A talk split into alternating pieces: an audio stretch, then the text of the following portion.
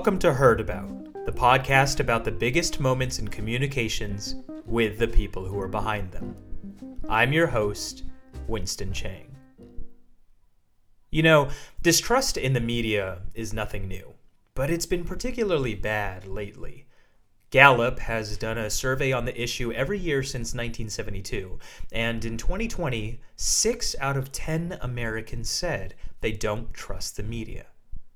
Which makes me wonder if 6 out of 10 people saw that today's episode features not one but two reporters and automatically wrote it off. But I hope not, because throughout my conversation with today's guests, what stood out to me wasn't the kind of story they wrote, even though that story is one of the most impactful ones written in recent years. No, what stood out to me was the kind of people they are compassionate toward the hurting and ferocious about finding the truth, remarkably intelligent and tirelessly hardworking. And yeah, they're journalists. And you know, I'm thankful that they are. We need more like them.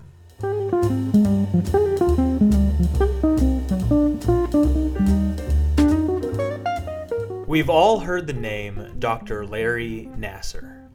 We've heard about what he did during his decades at Michigan State University and with the USA Gymnastics team. How he sexually abused countless girls and young women who were sent to him for medical treatment. We've heard from Olympic gold medal gymnasts, former Michigan State athletes, and even the daughter of family friends. Hundreds of people in total who have come forward as his victims. But how did we hear about Larry Nassar? What uncovered a truth that had been hidden for decades? What gave so many women the platform and courage to speak? What brought this once prominent doctor to justice and put him in prison for the rest of his life? More precisely, who? My name is Marisa Kwiatkowski. I'm an investigative reporter for USA Today previously an investigative reporter for the Indianapolis Star, and I am currently based in Indianapolis. I'm Tim Evans. I'm an investigative reporter at IndyStar.com. I'm coming to you from Brownsburg, Indiana, which is a suburb of Indianapolis. In 2016, Marisa and Tim were part of a small team of investigative journalists at the Indianapolis Star, examining failures in the USA Gymnastics organization to properly deal with sexual abuse allegations. Their investigation went all the way to the top. I once told Marisa during this project, I came in one morning and I said, I wonder if Steve Penny lays in bed at night wondering about me. He was the former head of USA Gymnastics, you know, because I'm, I'm laying in bed at night wondering about him. And the investigation took them on a journey even they couldn't have imagined. Looking back at it now, years later, I'm incredibly proud of the work we've done. Um, so much of that credit goes to the survivors who shared their stories. It would not have happened without them. Today, we have the privilege of talking to Marisa Kwiatkowski and Tim Evans, two members of the Indianapolis Star team that broke the USA Gymnastics sexual abuse and Larry Nassar stories.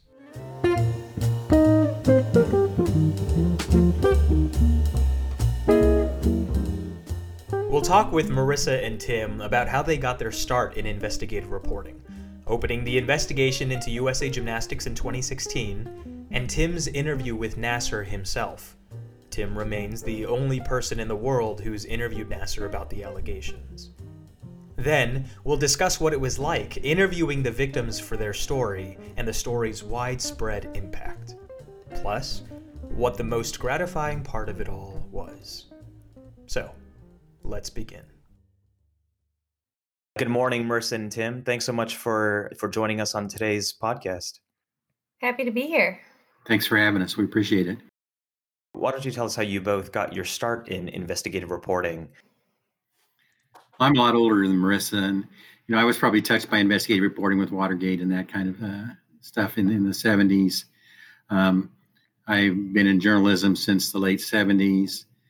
Uh, I've been a reporter and editor in a lot of different positions. And my really first investigative, real serious investigative work was at the Indianapolis Star, starting in about 2000. And it's uh, started in children's issues, child abuse, child welfare situations. And um, that kind of is how Marisa and I crossed paths. Um, she she kind of came into that field too, and we worked as competitors for a while, and then I helped recruit her to come and uh, work at the Star, and which didn't take much effort to get the editors to want her. It took a little while to get her to come and be with us, but um, so I've been doing it for about twenty years. I have never wanted to do anything but journalism. Uh, sort of single minded in following that path. I had my first internship when I was 15. I went to school for journalism, uh, had my first full time job before I graduated college. And I didn't really get into investigative reporting until I came to the Times of Northwest Indiana. I had a really amazing editor there who was really supportive of that kind of work. And like Tim, I started doing a lot of work relating to children's issues and social services. And then Tim conned me into coming to the Indianapolis Star. Why investigative reporting of all of the the beats of all of the kinds of reporting you could do? Um, I think for me, it's the ability to expose wrongdoing and potentially make a difference, right? you know the hope that we are showing something that's wrong and maybe someone will fix what isn't working the way that it should be and i think you know the opportunity to be a voice for the voiceless and to hold power to account you know those kind of things uh, kind of cliched but it's it's uh, what drives us. I think what drives us all to do this thing this kind of work.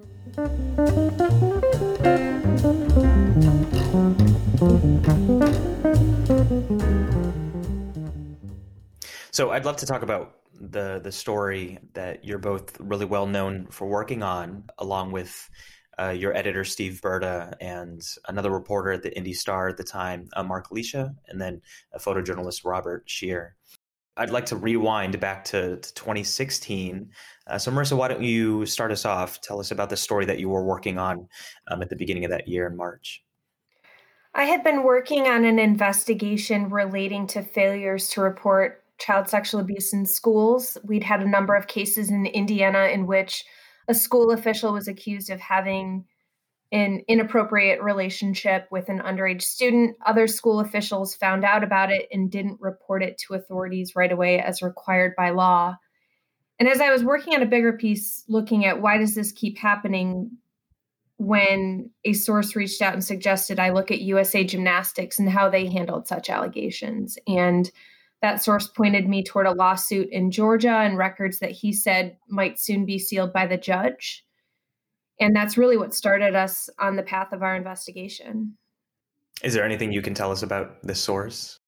I I can now. I couldn't at the time. Um, the person who originally put this on my radar um, was an attorney named John Little, and uh, an attorney named Jessica Wegg. And the two of them were the ones who really brought this to my attention and pointed us in the direction of our investigation. Um, you know, of course, as journalists, we don't like, um, you know, we're very careful with our sources. Um, and the only reason that I can give you his name now is because, you know, we're talking about four years ago and he's given us permission to share who he is. So why do you think people hadn't looked at this before? Not just the the Georgia case, but you know the obviously the largest story that it was part of that it turned out to be. You know, there are a lot. Uh, people have written about abuse in gymnastics and in, in, youth sports. You know, off and on for for years. It's we weren't the first people to write about it. Certainly, I think what made our investigation different was instead of focusing on one coach or a couple of bad coaches we were going for a systemic issue, the, the policy and practices of a national governing body that allowed this to happen. So that was kind of what distinguished us, what made our investigation different. This wasn't just a one bad coach. This was a policy that was allowing this abuse to continue and abusers to escape uh, scrutiny. Yeah, it was never just about Nassar. Yeah.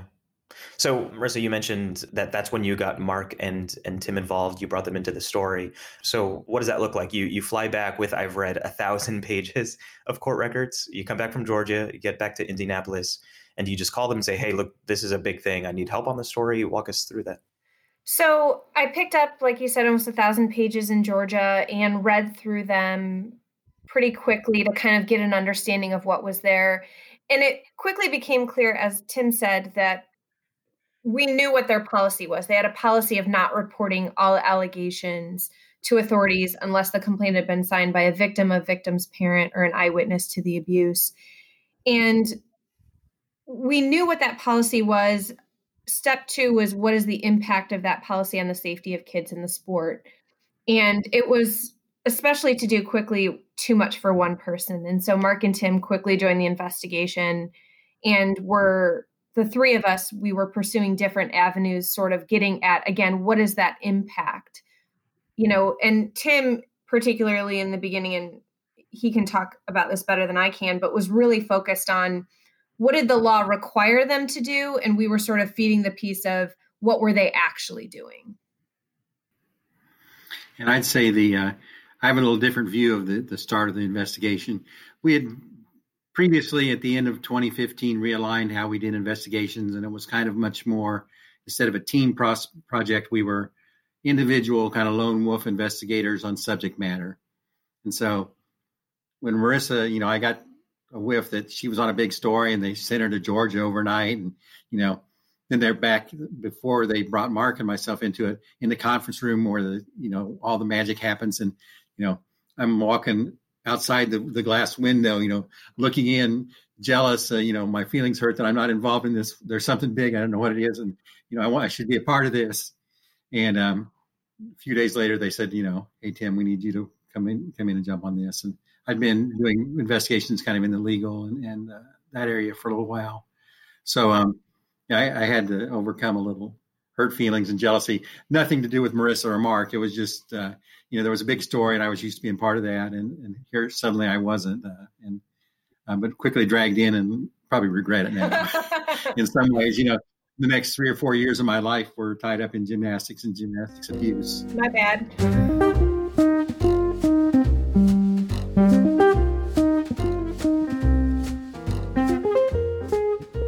By August 4th, 2016, the team had compiled enough evidence, including those 1,000 pages that Marisa picked up in Georgia, to publish the first article in their series, a breakthrough piece entitled A Blind Eye to Sex Abuse How USA Gymnastics Failed to Report Cases.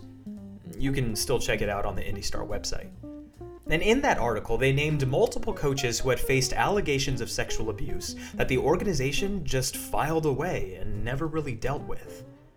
Now, the piece didn't name Larry Nassar, but after it came out, you know, we set up a, a voicemail box and an email box, uh, and it was flooded. And you know, Rachel's came in that first day, but I don't think we got back to her for a week or so.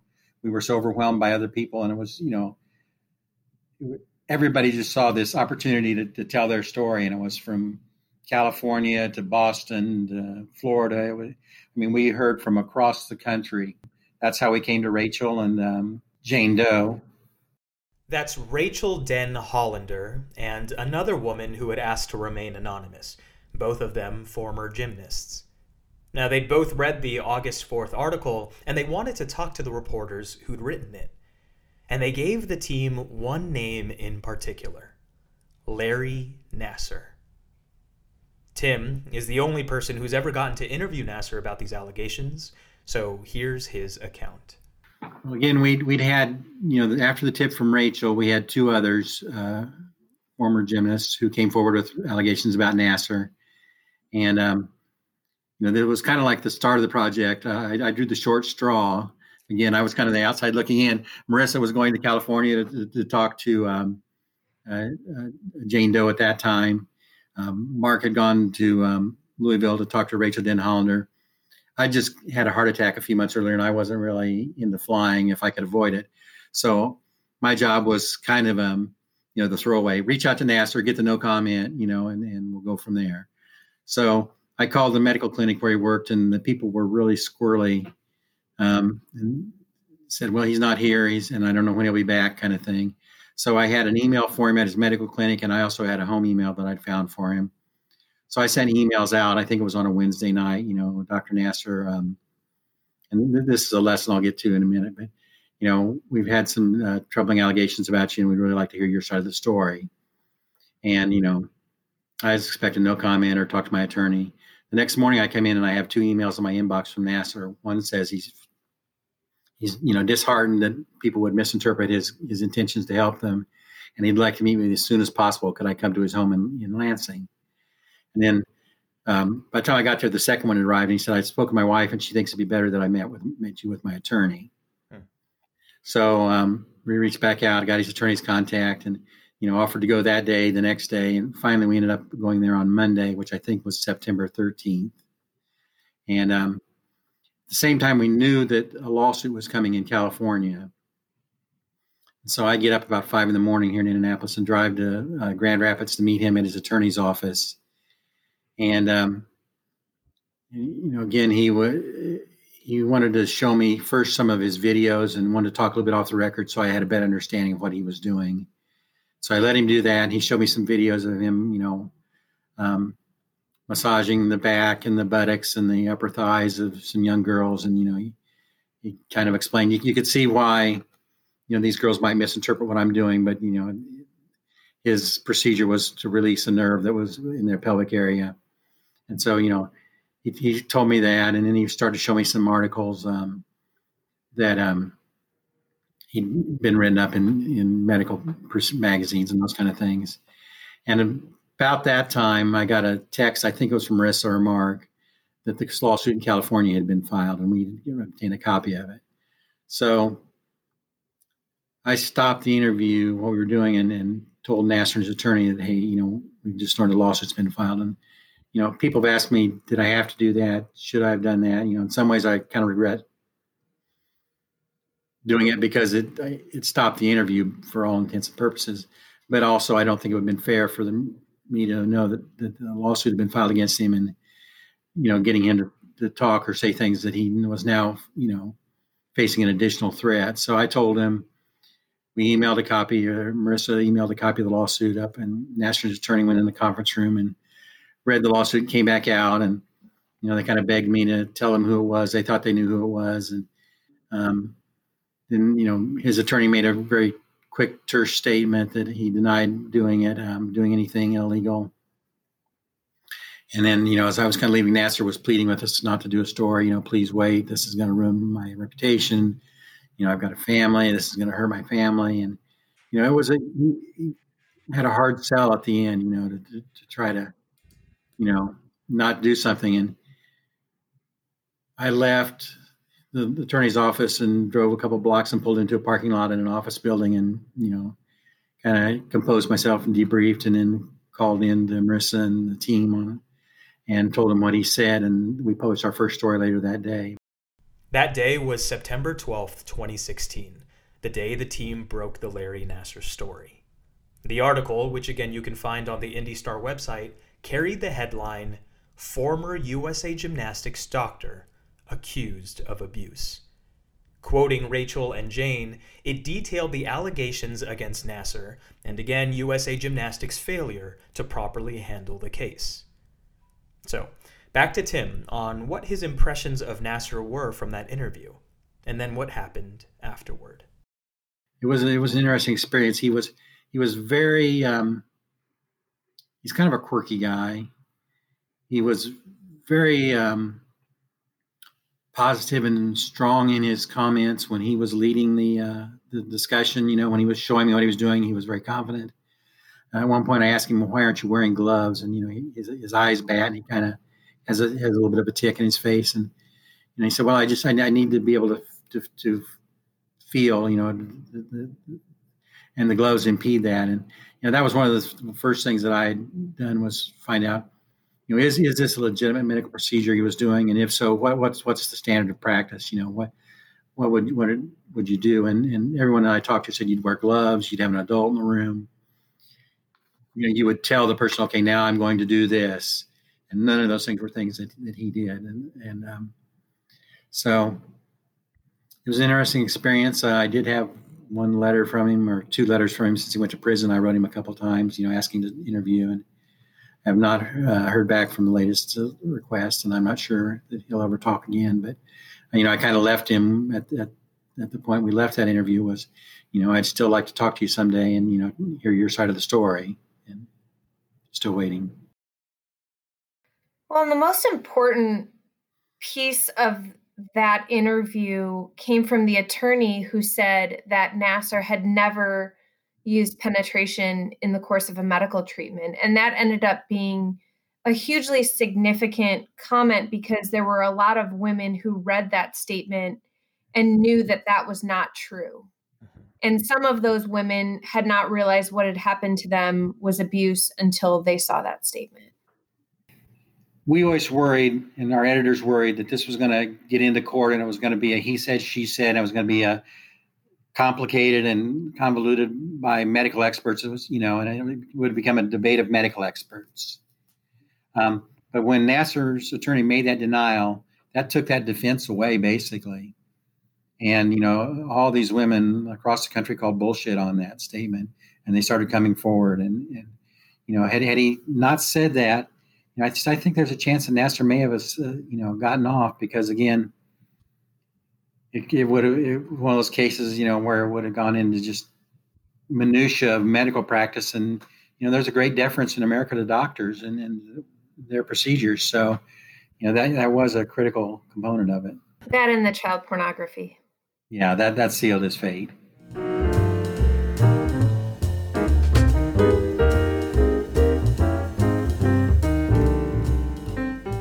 Leading up to that August 4th article, and especially afterward, with that email inbox and voicemail getting flooded, as Tim put it, the team conducted a lot of interviews with victims and survivors. I wanted to know what that was like. How did you get sources to talk, and um, especially about such personally traumatic, difficult subjects to complete strangers? Really, uh, these these reporters uh, they'd never met before. Well, I think taking a step back, you know, the voices of the people who shared their stories in that first piece that we did, the blind eye to sex abuse, really set the stage for the people who spoke with us after that. And we saw this throughout the investigation that the power of one voice would lead to other people feeling more comfortable sharing theirs.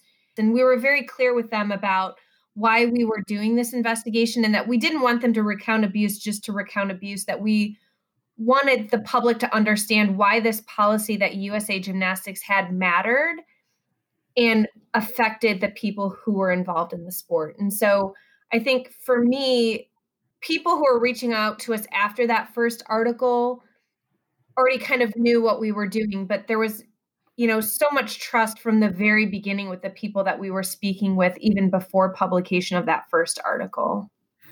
And that was a really hard nut to crack because USA Gymnastics has so much power and so much control. And, you know, lots of people were talking to us off the record this is terrible, this is going on. But so many were afraid to put their name to it. And we got about three or four people who stood up. And, you know, in some ways, those are the people that are, are kind of unsung heroes because without their voices, we may not have reached that August 4th article or we may not have had the same impact and you know they, they came forward uh, they weren't necessarily Nassar victims uh, they, they weren't Nassar victims but they you know cracked the door they trusted us. I think people saw that we handled and, and i think some of the people we talked to down the road had conversations with those people. They realized that we could be trusted that we were going to handle things you know delicately as possible um, but we couldn't you know we couldn't just ignore some of the facts we we, we wanted to make it clear that these weren't issues of you know somebody patting a girl on the butt or his hand slip when he's trying to catch her she's coming off the bars and touched her breast. This was sexual abuse. And so you know there was that was a balancing line we had to walk there because we wanted to make it clear that this was was something beyond an innocent you know uh, mistake. And that those that first group you know they're still some of my uh, people I respect the most out of this whole project because they came forward when it wasn't easy. And it got, and it's never easy, but it got easier as, as the snowball started rolling downhill. So I am forever thankful to those those early people and I'm, I'm, sure they, you know, have courses in journalism school about how to talk to sources, uh, how to make them feel comfortable, that kind of thing. But a lot of th- this seems to be about like just humanity too, right? And and um, and being a person with another person and, and empathizing. I guess the the simplest way of asking the question is, how did you learn to do that? To to be prepared for this moment when you when you had to talk to sources in that way um, and get that kind of information from them. Well, I can't speak for all of us, but I, I'll tell you that I never had a class in talking to sources. Um, you know, I think it's something Tim and I, in particular, had done a lot relating to social services and child welfare. And so we had a lot of experience going into this investigation in having really sensitive interviews. And I think more than anything, it's just about treating people with respect and over communicating because a lot of the fear in interviews comes from the unknown, not knowing who this person is that's asking you questions, how it's going to be used. And so we really at the front end tried to over communicate about not only who we are and what we're doing, but how their experiences and their stories fit into the bigger picture of what we're working on and why it matters. And I think, you know, we all took approach, and I think it, it's some to do with our individual character, but, you know, that one person wasn't, you know, while they might have been important story, they weren't going to make it or break it. And if one person told us something that we would love to have published, and we had lots of people like that, but they weren't comfortable, you know, we were willing to set that aside. And, you know, in some ways that helped us because it, it built our knowledge base that this these weren't maybe um, unique events or they weren't limited, even though we couldn't report on those others. It helped us understand we were on the right track, that, that there, there was a systemic problem. But I think we always took the approach that we didn't we weren't going to burn somebody or do something that was, was going to hurt some one of the sources we talked to just for a good story. I mean, we're, we were all in it for the long haul. You know, I've been doing this for a long time, 40 years, 40 some years, and it's just not worth it. You know, to, uh, the, the one thing we have going for us uh, is our reputations, and you, you know, you don't want to burn sources. And so again, there were lots of good things that we knew we would love to have included in a story, but um, we, we passed because the, the source just wasn't ready to come forward at that time if you wanted to write about all of them, you know, you could fill the newspaper for for weeks, right, front to back end. So, so what are the the factors that you consider to to to think about which ones do we pursue first and which ones rise to the top? I think for us, we were looking for things that kind of fit in the theme and the line that we were working on already. We were looking for things that were new, uh, that weren't reported. We had uh, claims going back into the 90s. Um, you know, we looked at, at people um, that have they been written about you know to some degree how credible the sources were you know what was their experience. You know that's one of my greatest regrets of this project and many other projects. There were so many stories and and, and you know that, that i wish we could have told. And there there are some just stories that would knock your socks off that make you cry um, that we never got around to because of they didn't kind of fit in in the direction we were moving at that time. And and you know, and again, I, I still have contact with one of the one of the women, and it's you know one of my greatest regrets is that we never got to tell her story because it was so important and, and that she opened up so much to me. And, and, you alluded to this earlier but it was amazing how quickly people would open up to us and tell us the worst things that happened to them in their lives and again we're basically strangers most of this was, you know, often over the telephone, or at least initially. I think it shows the depth of the pain that they were going through and the depth of the struggle and, and, and the hope that they put in us. And, you know, that, that was one of the things that kind of kept us going forward is, you know, they were, they were, a lot of these survivors were putting their trust and their hopes in us mm-hmm. as their last hope. And Rachel kind of made that statement that, that we could get we could get it out and we maybe we could make a difference. Maybe we could finally be a, a, a voice that you know cut through the, all the noise. And you know that that's a heavy burden. And, and but it also um, was something that kept us going and kept us honest and you know kept us focused.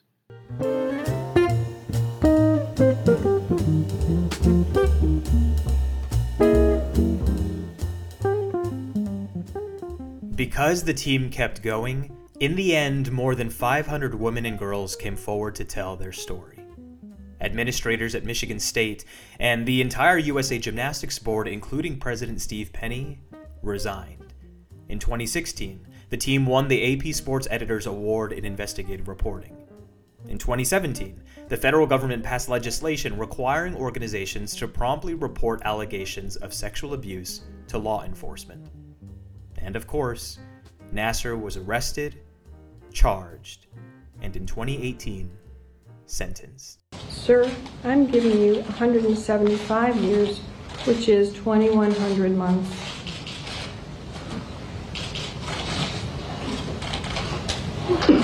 I've just signed your death warrant. And so, to wrap up our conversation, we talked about victory. Personally, what was the validating moment or the most significant result of the investigative reporting that you um, that you did? That's a really difficult question because I think for so much of the time we were doing the investigation, we weren't thinking about impact or thinking about what it meant. It was very much about what is the next thing that we need to do as part of it. Um, I think looking back at it now, years later, I'm incredibly proud of the work we've done. Um, so much of that credit goes to the survivors who shared their stories. Um, it would not have happened without them. But I think the change in federal law is something I'm particularly proud of because that now requires all national governing bodies, not just USA Gymnastics, to immediately report all allegations of child sexual abuse to authorities. And that is regardless of what state they're in, uh, regardless of what organization they are with. I think there were two key points probably for me. And again, a lot of this was happening. We were on, a, on another subject, you know, way ahead by the time, you know, you get recognition or award or whatever, you know. So, um, but the, listening to the women share their stories at the sentencing of Nassar was just, you know, an overwhelming thing, uh, you know, and you, we knew a lot of their stories. We knew many of the stories, but to hear just you know from their own telling of them it was just overwhelming and to see that we had had some small role in opening that floodgate and you know starting the healing for 100 and some women that came through and told these horror stories and that was really you know a touchstone moment for me and then probably the, the other one was i think in 2018 i went to a congressional hearing um, it was the one where steve penny walked out and they were by that time the documentary crew was following us and there were probably 20 some survivors there for the congressional hearing. And I'd met maybe two or three of them in person. I'd talked to probably four or five of them on the phone. And after that hearing, you know, all these women line up to hug me and shake my hand and, you know, call me a hero. And it was, um, as you can tell, it's pretty overwhelming. But, you know, I just told them, you know, I, am not the hero. I'm, I'm, I'm just a reporter you know they're the heroes that came forward and and, and made the stuff. But I mean, you know that that's when you, you saw how much we'd impacted the lives of people that we didn't even know, and, and um, you know the, the, strangers who had put their trust in us, we hadn't let them down, and so you know that that was a moment that I'll never forget, and and you know probably one of the most emotional moments of my life. Yeah, yeah. And you, you mentioned a documentary, Tim. That's the the Netflix documentary, right? Uh, yes, Athlete A, the yeah. award-winning Netflix documentary, Athlete A. Yeah, yeah. Uh, what was it like going through that? For me, it was like a year in the dentist chair. you know, painful. I um, I have a face for newspaper, obviously, and a voice for print. Uh, so I was out of my element and, and uncomfortable every moment the camera was looking at me. And um, but you know, it was in, it was intriguing. Um, they they were it was a very good crew to work with. They were very supportive of us, and and I think they did a pretty honest retelling of what was going on. Um, but again, it was just something that was so far from my nature. You know, I'd much rather be in the background and people know me by my name on the story and not by anything else. So, you know, that that was an interesting experience to say the least. Okay, let me just say Tim's full of crap. He is the best of us. I mean, you can tell from this conversation that he is by far the best at, you know, sharing our story and helping people understand the work we've done. I would say for me, um, it was a challenge, particularly in the beginning, because we're used to just kind of doing the work. And it does add another layer when you know that it's being recorded. And we do a lot of work with confidential sources and navigating through those dynamics was particularly challenging. I will also say it gave me a whole new appreciation for the trust that people place in us because we were on the other side of that for the documentary. And the filmmakers, we had to trust them to honor the integrity of the work that we were doing, to honor the confidentiality that we were granting our sources, to honor the full process of the work that we do. And I feel like they did an amazing job with Athlete A. Um, but it, it was definitely in the beginning nerve wracking to have these incredibly intense, detailed, sensitive conversations with a camera like right here. so now, Marisa, you're at USA Today. Uh, you've moved on from the Indy Star. Tim, you're still uh, at the the Indy Star, but you're the the only one of the this original team that's uh, still there. You and Robert, uh, but uh, Steve has exited the industry. Mark has moved on as well. So, but it, but it seems like all keep in touch. Is this one of those things that kind of binds you together for for the rest of your life?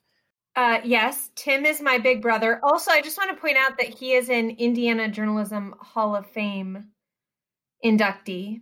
So he is still doing incredible work and i would encourage you guys to look at indystar.com and see the work he's still doing it's incredible but you know what we went through was an incredible challenging at moments experience but um you know i'm glad that we could do it together and it, it was intense at times we were working you know 60 70 hours a week at, at times and we were in this little 15 by 15 conference room, and we're all uh, people with strong opinions and strong personalities to degree. And it was kind of like a family at times. There were squabbles, and uh, you know we were close to each other's throats. Um, but it also you know made us a lot closer, I think, in the long haul. And you know, particularly with Marisa, while I worked around her and and was familiar with her work, and you know wanted her to come work with us we hadn't really worked on projects together. I don't think anything before that in a long term kind of situation.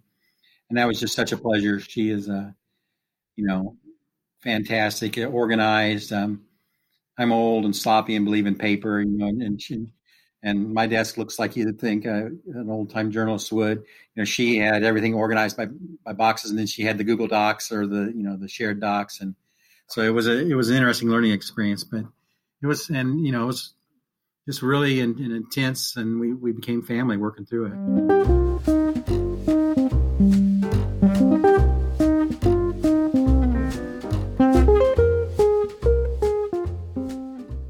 Was Marisa Kwiatkowski and Tim Evans, two members of the Indianapolis Star investigative team that broke the USA Gymnastics and Larry Nassar story in 2016. If you enjoyed getting the story behind the story today, please consider doing two things. First, share this podcast with someone you think might enjoy it. And second, Tim? Uh, subscribe to your local newspaper. Thanks for joining us. This has been your host, Winston Chang. Until next time.